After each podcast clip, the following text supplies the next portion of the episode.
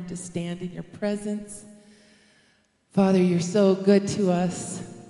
This can be a hard day for some people, Lord, so I pray for them. I lift their hearts up to you. But Lord, today's about you.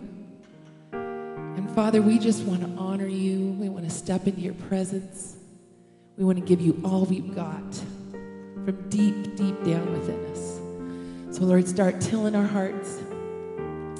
And Lord, I just pray that you will just be in the middle of this morning, that we will honor you with our gifts, that will settle our spirits down. Some of us may have had a hard morning just getting all the kids gathered up to get here. Lord, some of us may have come just waiting with bated breath, just waiting for you to give them some hope. And Lord, I just pray that today will be that day that you meet them there. We love you, Lord. We invite your Holy Spirit in here this morning.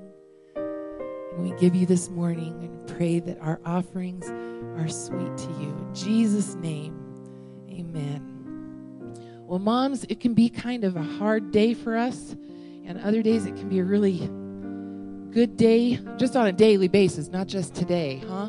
Any moms have a hard day? Oh, come on. I'm the only one. Hello. I have eight kids. I don't know if I've ever shared that or not, but I have eight kids. I love them all. They're great gifts to me. They're wonderful. This is one of them.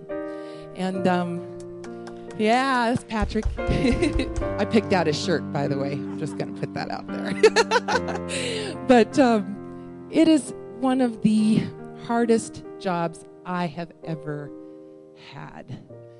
But at the same time, it's one of the greatest jobs I've ever had. It is the greatest job, but it's tough. But I want to encourage you, and the best thing that I have found is being a mom is to pray for my kids. I'm not going to talk long because I'll cry, but praying over your kids nothing trumps that ever. You got to pray over them. And I have some that are grown, and I pray over them all the time. It is constant. So I want to encourage you to pray over your children. And if you need somebody to come alongside you to pray over your kids with you, find me. I will pray with you. We've got to be a village, right? We've got to stick together. So I will pray for your kids. It's an honor. And that's what we do. We stick together and we pray for each other. So I want to encourage you in that because I think it's super important. I want to make sure that my kids know who their first love is. It's not me, even though I really love it when they run to me. But it's not me, it's Jesus. And they need to know that is their first love. So I'm constantly praying, Lord, Bring them back. Get them back to their first love. Let them know who you are. Make them great men and women of you. I want them to follow you all the days of their life. And when they get off track a little, I pray them back on that track. So I'm encouraging you to do the same thing. And I will come alongside you and pray for your kids. And I'll pray for you too, because you know what? It can be tough. So I get that. So, anyway, word to moms. We're going to continue to worship.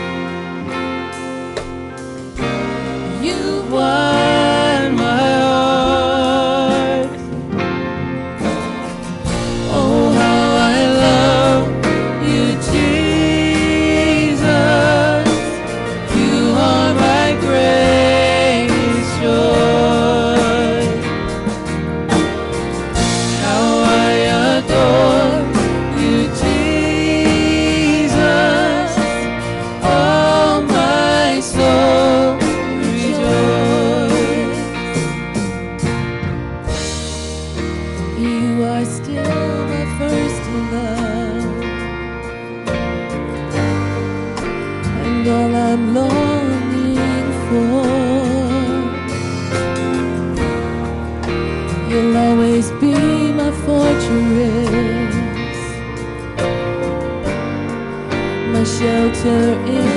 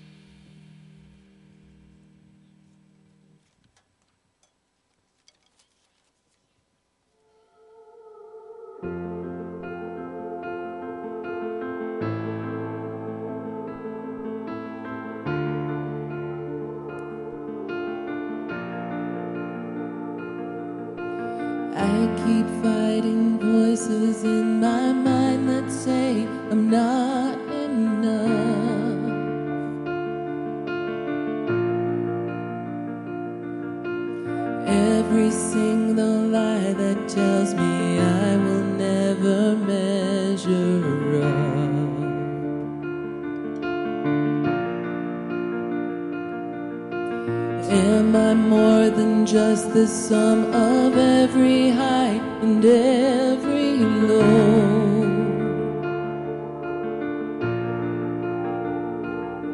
Remind me once again just who I am because I need to know.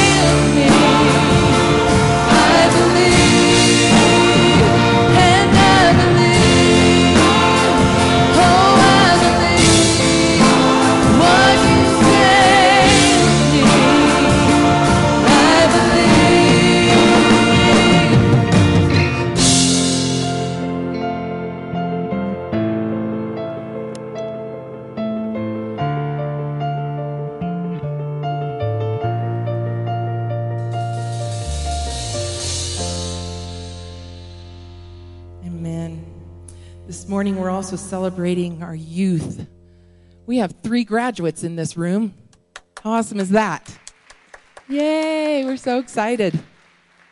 We're super excited about that. So we, um, we are praying for you guys. We prayed for you three this morning, just so you know. We're praying for all that God is rolling out in front of you in the years to come. And uh, we're so glad you were under Scott's wings.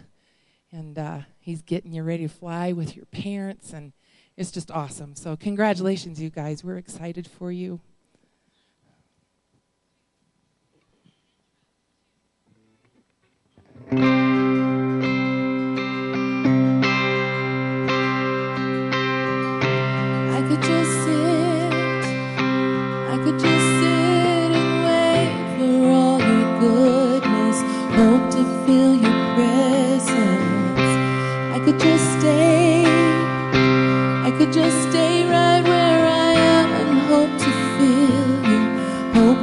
feel something again.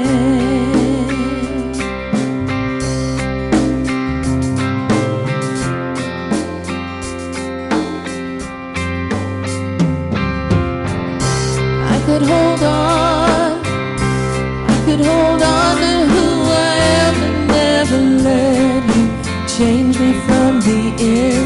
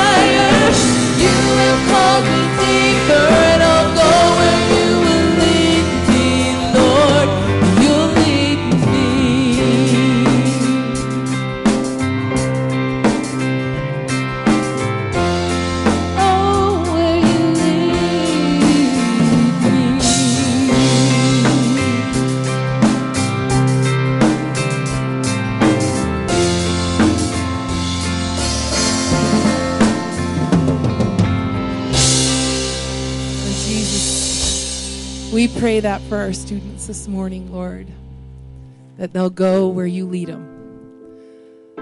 Lord, they're going to need your guidance, and we just thank you for that. But we all pray that as well, Jesus, that we will go where you lead us as a church, as families, as individuals. We want to do what you've called us to do, Jesus. And that's to share you with everybody. Father, be with Scott as he's bringing us a message this morning, Lord. Just protect him and pour your anointing down over him. I pray that our ears will listen and it'll penetrate our ears and go straight down into our hearts as we hear your word. We love you, Father. We thank you for being here with us this morning. We give you the rest of this morning to do with what you want in us, in this church, out these doors when we leave onto the mission field. We love you so much, Father. Thank you for loving us back. And Lord, just uh, take this morning and change us. In Jesus' name. And all God's people said, Amen.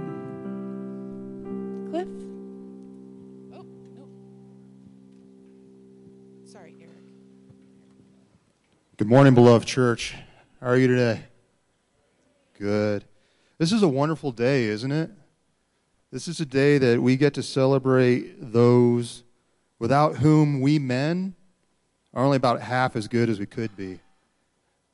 so I also want to let you ladies out there know that if you've ever provided mentorship or guidance or have given a hug or a word of kindness to anyone, to that child of God, you're a mother. And we thank you for all that you do. So, men, if you would, give a hand and praise to God for such a wonderful creation, right?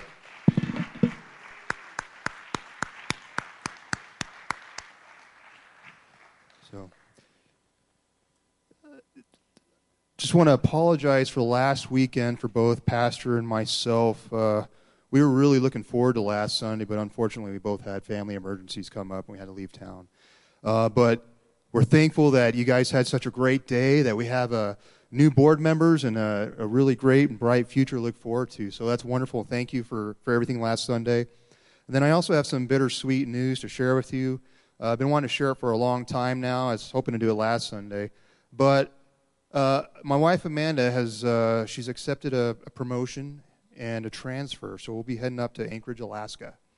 Uh, so we'll be transitioning out uh, this month and next month, and then uh, traveling around, doing taking care of a few things, and by July we should be up there.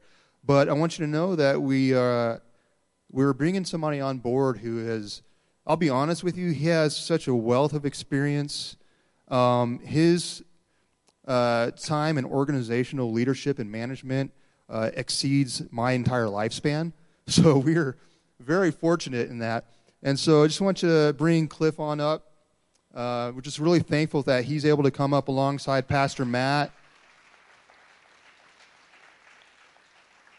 And uh, you know, like me, it's an unpaid position. So what he's doing is is he's doing this out of his gratitude to the Lord and his love for you. And and uh, just anyway, thanks, Cliff. Here you are. You just heard a true servant of the Lord.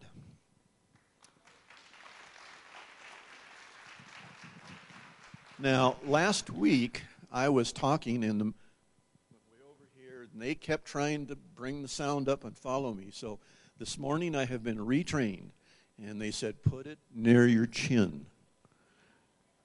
Jerry, is this okay? I'd like to remind you on your chairs should have been a little form that said about our fundraising development banquet happening on the 15th. If you look at that menu and you realize who's making that food, how many of you have had the biscuits and gravy and sausage? Well, you haven't seen anything now until you try one of the three meals that's coming up. We encourage you to sign up for that. It's very important in the life of our church. Also like to remind you there's some camp scholarships available. There's no excuse here to find that a youth can't go to camp because there's not enough funds. See our youth pastor, Scott, there you are. The other thing here is Mother's Day pictures. Right after church, out in front here, there'll be a camera going. Over here on the side, there'll be another cam- uh, camera going, and up here. And I too want to thank the women here. Even though my mother tried for years to direct me, I always went the opposite way. But if she's looking now, she'll know that I've done okay. I love to hear the things that go on on Mother's Day services. So, again, mothers, thank you. And I also need to thank a grandmother from way past. And then I also need to apologize to my wife because she has done so much. Thank you, folks. Now, Jack, where, there you are. I was looking over here, Jack. One's leaving, one's coming new. Happy Mother's Day, church. Could I get all of the youth under 18 to come forward, please?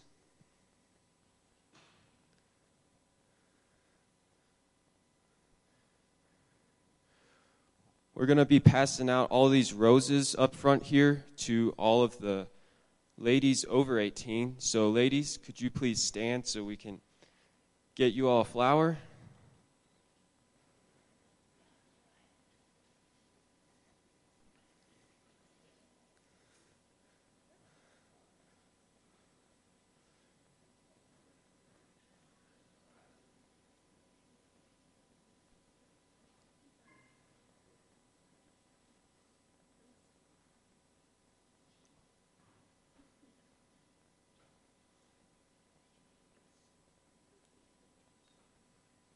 All right, and then once you get a flower, you can go ahead and have a seat.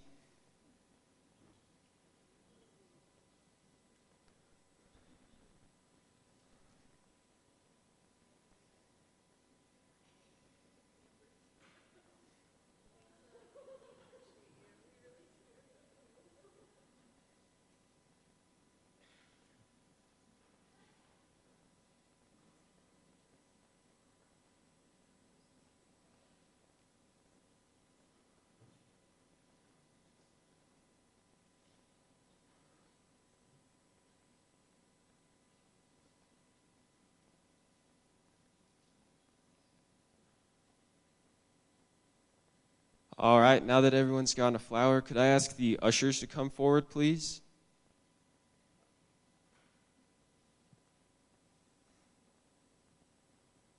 Let's pray. Dear Heavenly Father, thank you for this great day that we get to honor our mothers today. And we want to honor you today as well with our tithes and our offerings. Please take our offerings and use them to glorify your kingdom and your church. I pray this in Jesus' name. Amen.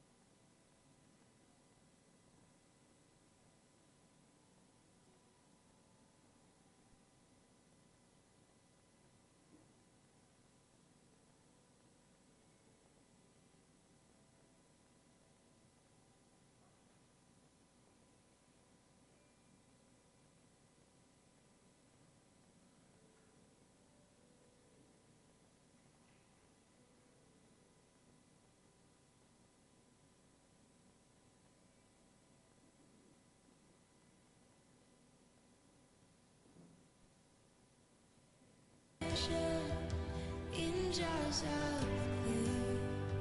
So take this heart,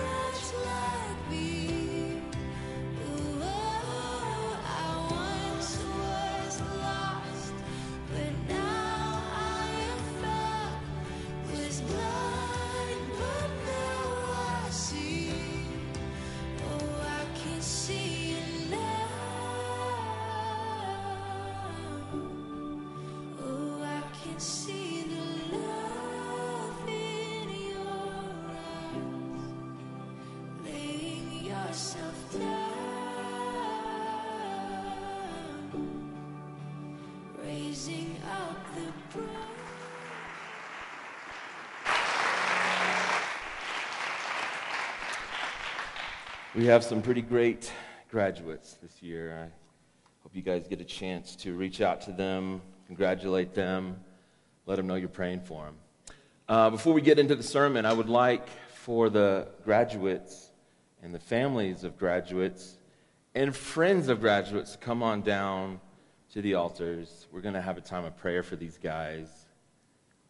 Please join in praying for them. You guys can just kneel at the altar, have the families and friends come around. Just find a spot.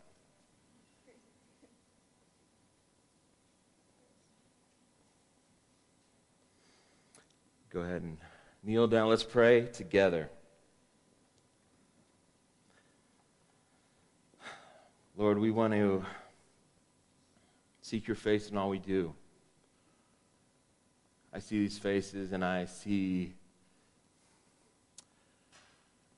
hours and years of dedication to you, of time put in on mission trips and involvement with youth group and insight and sharing from their own heart and their own testimony and edifying a youth group and helping my ministry here. I thank you for these hearts and these souls of those that yearn for you, that look for you, that seek your face. We lift them up now as this chapter for them changes, that they continue to do that, that they continue to seek your face in all they do, that they find that narrow path, put aside what the world would have them do, and to seek what you would have them do. I am already grateful for their decisions for majors and, and what they're going to do. And some of these are called into ministry, even, but guide and direct their steps, Lord, every single one of them. Walk alongside, lift them up, come close to them. If there's days ahead when there's loneliness, when it's overbearing, when when the decisions of the future seem intimidating, let your peace reign supreme in their lives.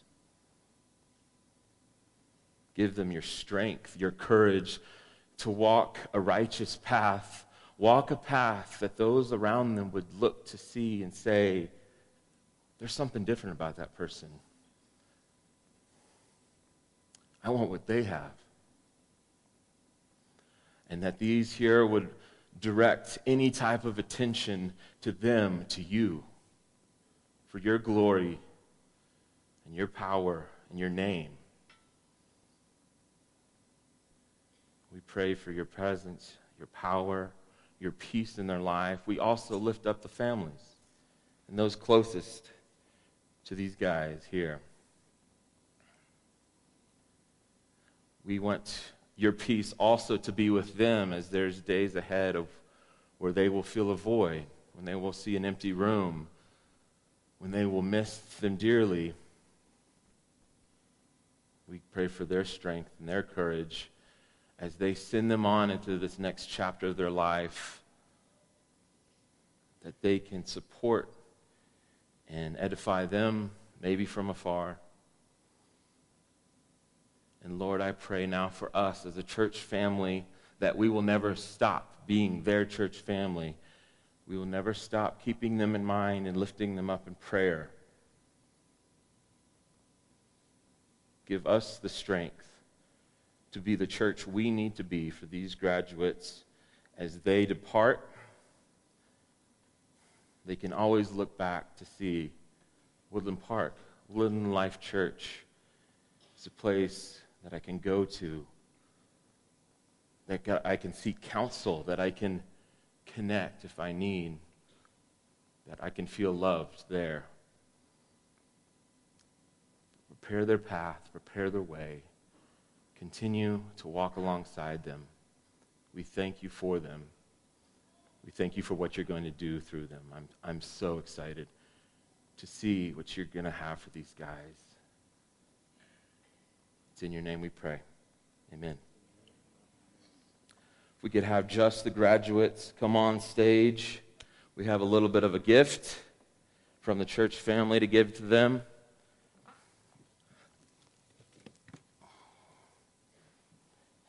Why don't we recognize these guys? Give them a round of a hand for. Get up here, Jacob. You get one too, dude. Um, they put in a lot of hours, put in a lot of blood, sweat, and tears. Um, but I want you guys to see their faces. Please recognize them uh, personally, congratulate them uh, after service, and connect with them and send them on their way. God bless you guys. You can have a seat. Come here, brother. Love you.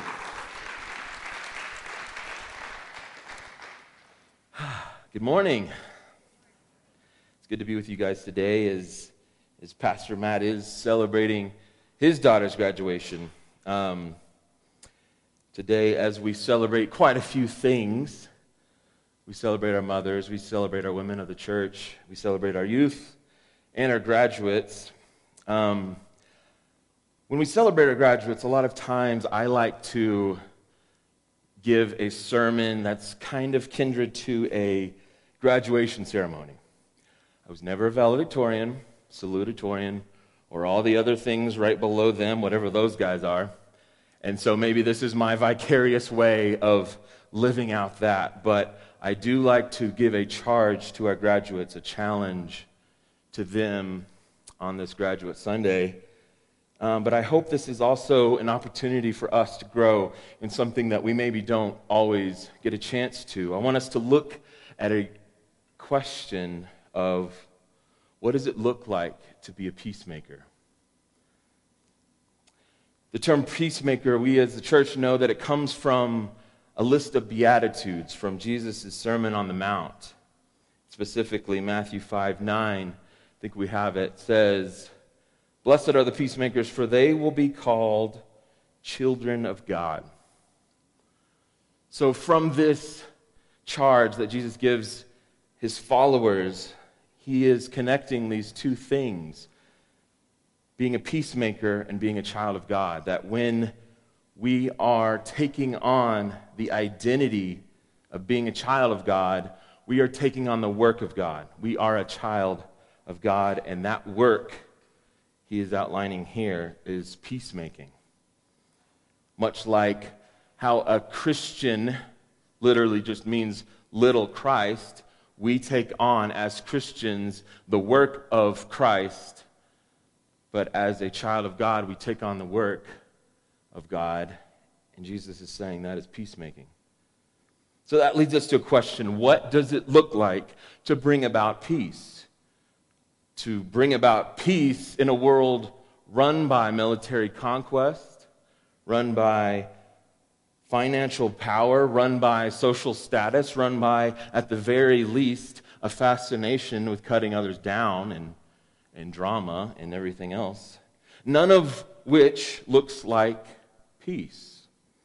So, what does it look like to bring about peace? I think first we can look inward. We can see what is our definition, our own definition of peace. So we can all probably get a specific image of what that looks like sounds like, tastes like, smells like, maybe. I don't know. Um, I think a lot of times a definition, our own definition of peace, can just look like a pause button, right? Will the craziness just stop, please? The chaos, let's just put a pause on it, right? I can deal with anxiety from time to time, and um, my own version of peace, I- liken it to Emerson, my two year old, has a ball. Has a toy. Maybe you've seen this toy before. It's just a ball with another ball inside the ball, right? So when you stop rolling the ball, the ball inside the ball keeps rolling, right? I think that's my head sometimes. When my head goes down to sleep, the ball inside keeps rolling. Uh, maybe you've dealt with racing thoughts and that kind of a thing. And so, a definition of peace for me would be pause button. Let's stop the chaos. Let's stop the craziness. But if we were to look to the Old Testament, the Hebrew breakdown of the term peace, ma- many of you might know the phrase shalom. This goes further than just an absence of conflict, an absence of war, and goes further than just a pause button. The Hebrew perspective of peace is restorative. It is all about wholeness. It's about being made complete. And when we see Christ, we see how he is the fullest representation of this kind of peace. We understand why he's referred to as the Prince of Peace, because he restored our relationship with God by what he did on the cross. Because of his sacrifice and his resurrection on Easter, we are made whole. We can be made complete because of what was missing with sin present. Colossians 1 19 through 20 highlights this. For God was pleased to have all his fullness dwell in him, and through him to reconcile to himself all things, whether things on earth or things in heaven, by making peace through his blood shed on the cross. Here we see Paul writing to the Colossians, talking about how Christ is reconciling all things. He's making peace. He is restoring everything through his blood shed on the cross. And as we mentioned, Christians are just little Christ taking on the mission and the work of Christ. We are to take part in this mission of restoring the world. I believe Larry talked a little bit about this last week, too. We need to be active, actively taking part in the prayer of God's will that we pray being done on earth as it is in heaven. We need to take part in this prayer, not just pray it. My own perspective of, I think, a true mission of peace, of, uh, of peace on earth, um, was just probably that, that simple phrase, peace in the Middle East. You guys remember that one? Just, just my perspective was if we could just stop bombing and, it- and, and there to be war, then we would be good. But God's mission is much bigger and further than that. Because if we were to zoom all the way back and ask a question of why do we have these wonderful and incredible things like salvation, and we have Christianity, and we have a hope that Christ is coming back, it's because God is working his plan to restore all things back to himself, restore all things to be made whole. And that is a plan that he calls us to participate in. This restorative work is something that would end up looking a lot like what the garden looked like, Garden of Eden, before sin entered the picture. But where do we look first, okay? This, this seems like an absolutely impossible job, right? We can talk about what peace is, but we can also talk about what peace is not.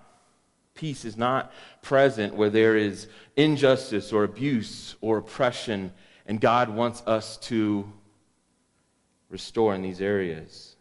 Some might say that we've progressed as humanity, but we as the church know that sin is just as much of a pandemic today as it has been from the start, going again back to the garden, right? Our jobs as peacemakers will never be done on earth, but we need to take part in this guilt, kingdom building work. Now, I want to make a distinction between two ways of thinking. I want to make a distinction between two ways of seeing peace, between being a peacemaker and a peacekeeper. Peacekeeper's version of peace is someone who, who just lines it up with the status quo. Well, it's always been that way. Why disturb the peace now? That might be a version of being a peacekeeper. Example of peacekeepers were those that fought for the Jim Crow segregation laws in the 50s, right? They fought to keep things the way that they always were. Let's keep the peace as it always has been, while there was no real present, no peace present there. But MLK Jr. and his civil rights movement may have brought up some unrest, but he was one of the greatest peacemakers of our time, and I think I have a quote that kind of highlights that concept. He was making a peace in a situation that seemed impossible. Because peacemakers are those that help reconcile pain, those that help spread the kingdom of God to places that seem impossible. So, how do we, right here, right now, act as peacemakers? How do we take part in this mission that seems impossible? We all have our different spheres of influence, right? We all have those that we are connected with. We have those around us that we can maybe influence or communicate with. And I want to be clear objective number one is to make disciples. To lead people to Christ is the most restorative work that we can take part in. What better way to have someone have restorative peace in their life than to open the door to God for them or plant a seed or have a conversation, get the gears turning in someone's life. There's no greater way to restore someone's life than to play a part in their salvation. But I would like to look at three other things that we can do to help make restorative peace. I would like to look at the story of Queen Esther as we do this.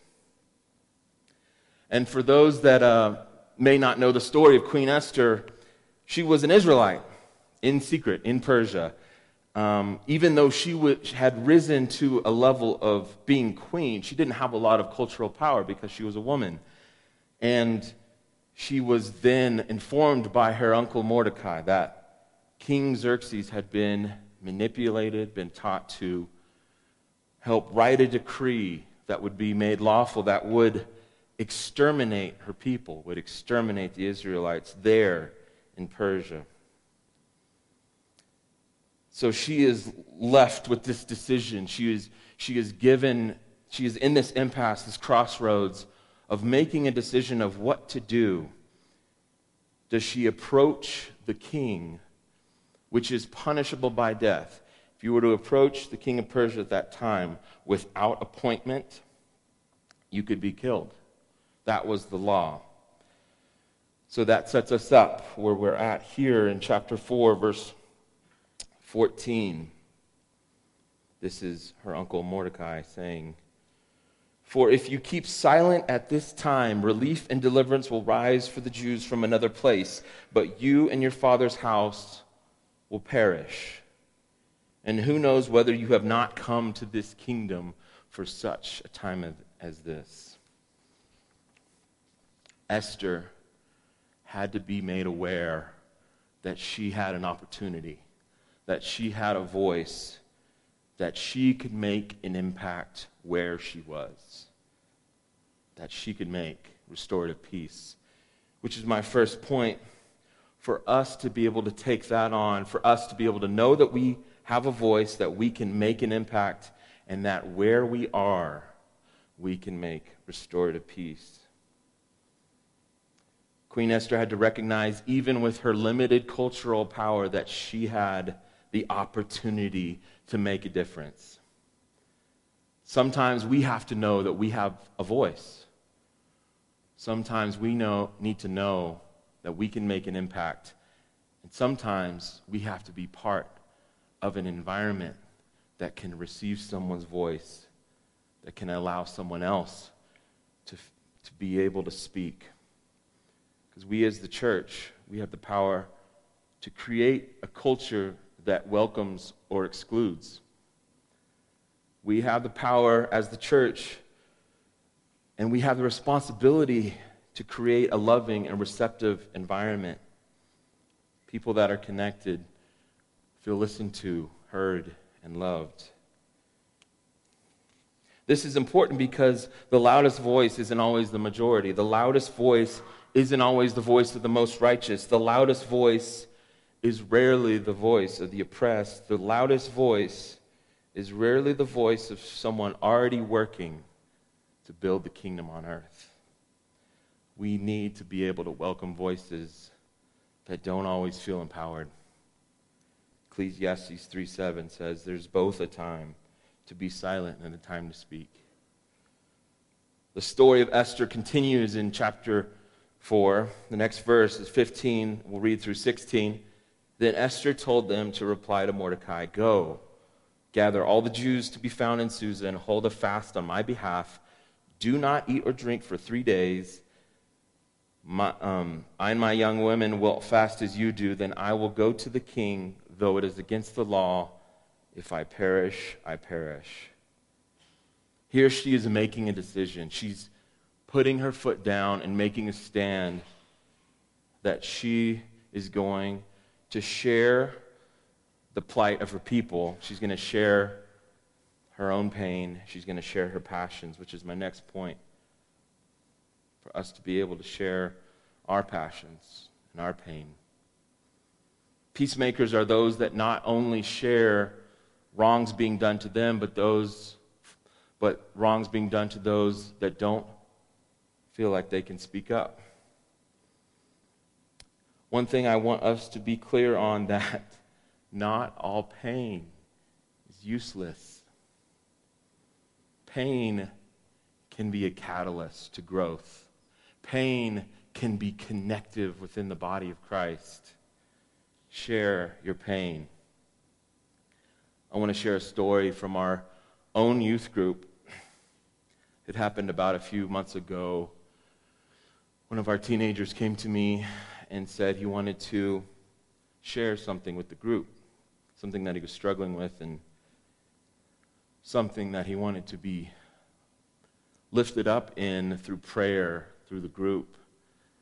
And I said, Of course. And I was happy to give a quick intro, but the rest was shared by this young man of what he needed help with, of how he needed prayer in this moment, and how we as a body could come together and lift him up and support him.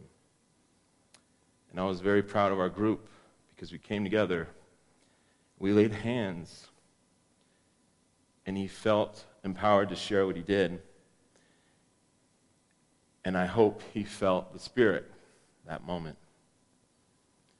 The next week, I had a teen come to me that because of what was shared the week before, she felt okay to share what she was dealing with and the prayer that she needed for the issue she was dealing with. This happened four or five weeks in a row. And I was so proud of our group. I was proud of our group that came together and prayed and li- lifted each one of these teens up. I was pr- proud of the last teen that, that shared, and I was proud of the first teen that felt okay to come forward and share his pain, and that allowed our group to grow and lift each other up and be a body of Christ. The story of Esther continues on, chapter 8, verses 5 through 6. And she said, If it please the king and I have found favor in his sight, And if the thing seems right before the king, and I am pleasing in his eyes, let an order be written to revoke the letters devised by Haman, the Agagite, the son of Hammedatha, which he wrote to destroy the Jews who are in all the provinces of the king. For how can I bear to see the calamity that is coming to my people? How can I bear to see the destruction of my kindred? Esther was in a foreign land. Even as queen, she was an outsider. She was still an Israelite. She was from a nation that was hated and hated so much that there was a decree in place that would have exterminated all of the Israelites. She had to be able to connect with a different mindset and perspective. She had to connect with those in social and political power in a foreign nation to beg for, the peop- for her own people. Now, we're probably not going to get the opportunity to save an entire nation like Queen Esther did, but we do have opportunities all the time to restore, to bring peace, to bring shalom into this world one connection at a time. Which is my last main point here for us to break down walls and build up bridges, to connect with those that are different from us. Because one way we can be peacekeepers and not peacemakers is by avoiding those who are different than us. Matthew 5, 46 through 47 says, If you love those who love you, what reward will you get? Are not even the tax collectors doing that? And if you greet only your own people, what are you doing more than others? Do not even the pagans do that? I have a story um, from my own experience at, at college. I went to Southern Nazarene University in northwest Oklahoma City. And there was a group that met every week um, that went down to downtown Oklahoma City on a Saturday night. Admittedly, I only went a couple times, but on one of these times I was able to join them, and we had set up the tables. It was we handed out baked goods and coffee to those that um, that needed it, those that were homeless or uh, in poverty, and and so once the the group had come through there and the foot traffic had kind of died down. So a few of us guys decided to go and bring some of these things to, to someone who needed it, to go seeking out those that might need the, uh, the stuff we had. And I remember walking up to a gas station there in downtown Oklahoma City and, and seeing this guy, he's about mid 40s, and he had two bags of trash. And when we connected with him, we found out that he was picking up trash uh, around the gas station to, to maybe get a buck or two from the owner. And um, we asked him if he wanted any of our baked goods. He, he was grateful, and we got a chance to sit down and connect. And it wasn't 10 or 15 minutes into just a simple conversation and a helping hand, but I was able to connect with him on his appreciation and gratitude for his salvation with the Lord. And he eventually got to only 10 or 15 minutes into this conversation, he talked about the reconciliation he wanted to make with his son. And that he decided in that conversation that that week he was going to go and reach out to his son and reconnect. And he was in tears. And I remember walking away from that conversation and having so little on the surface in common. We weren't the same race. We weren't the same age. We didn't have the same social background. We didn't have much on paper in common, but we connected with what mattered. We connected with our Lord and Savior, and we were able to establish some restorative peace in that conversation. Connecting with those different than us. And I'm not talking about debates on social media, I'm talking about authentic, intentional, human connections. Because with this understanding of shalom, we can recognize that this peace represents wholeness, restoring something to completeness. And then when we don't know someone or understand them, we can act from out of a place of fear and judgment. And most of the times it's because we don't have that whole picture until there's a full connection. When we connect with someone who's not like us, the parts that are missing comes together. You might see their huma- humanity. You might see what they've come through, but most importantly, you see them as a child of God, desperate for a Savior just like you. I bet most of us can think of a time when we connected with someone thinking they were a certain thing, a person, whatever, and when we connected with them, they were someone else entirely. This is a reminder that being a peacemaker means we are restoring or completing what's missing in this world. And to get there, as we build the kingdom of God, it's not going to be easy. Our job's not going to be done until we're done on this earth or when Christ comes back. Because this world's not God's kingdom yet. And so we get back to work. What is one thing this month that you can do to establish peace? Is there someone in your life who's different from you, different mindset maybe, that you need to connect with, that you need to show God's love or restorative peace with? Do you need to know that you have a voice, that you have something to share? Or do you need to help cultivate an environment that is receptive, that is loving, that allows others to speak when they need to? Is there someone else's pain that you can share with, that you can connect with, that you can help? Christ's peace that he came for was not passive. It was active, it was bold, it was sacrificial. We're called to be his children by being peacemakers. Let's step into this kingdom building work by making peace in a world that needs it. Let's pray together. Then we will be dismissed. And please reach out to one of these graduates and connect with them and congratulate them. Let's pray. Lord, we beg your presence in this place. We want your spirit in our lives. We want your peace in this world. It feels like there's been a long period that we've needed your peace in a special way. We want to be active agents of bringing your peace here on earth. Let us strip away our pride and the walls between us. Let us connect with others. Let us share your love and the news of your Son to someone this month. Let us be active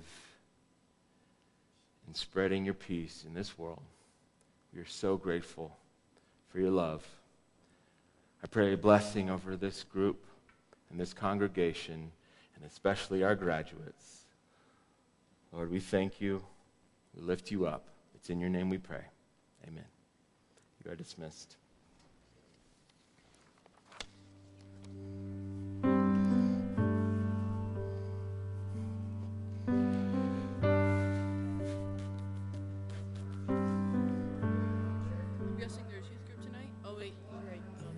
Nah, Mother's Day. Not tonight. Tonight. Gotcha. Huh?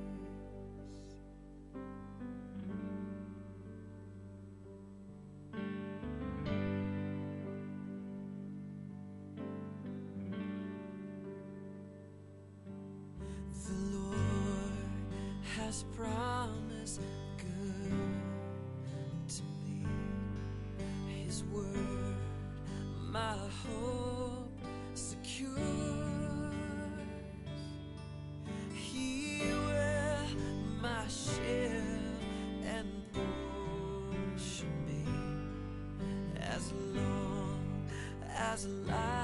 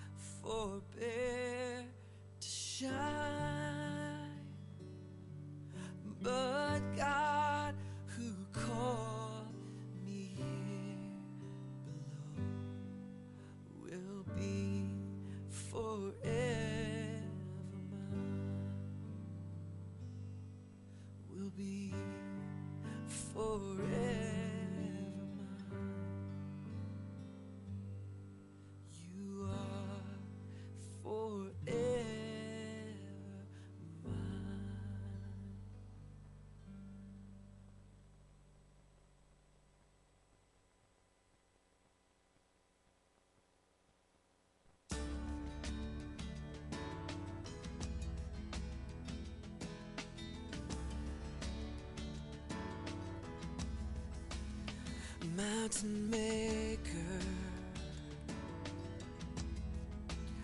ocean tamer, glimpses of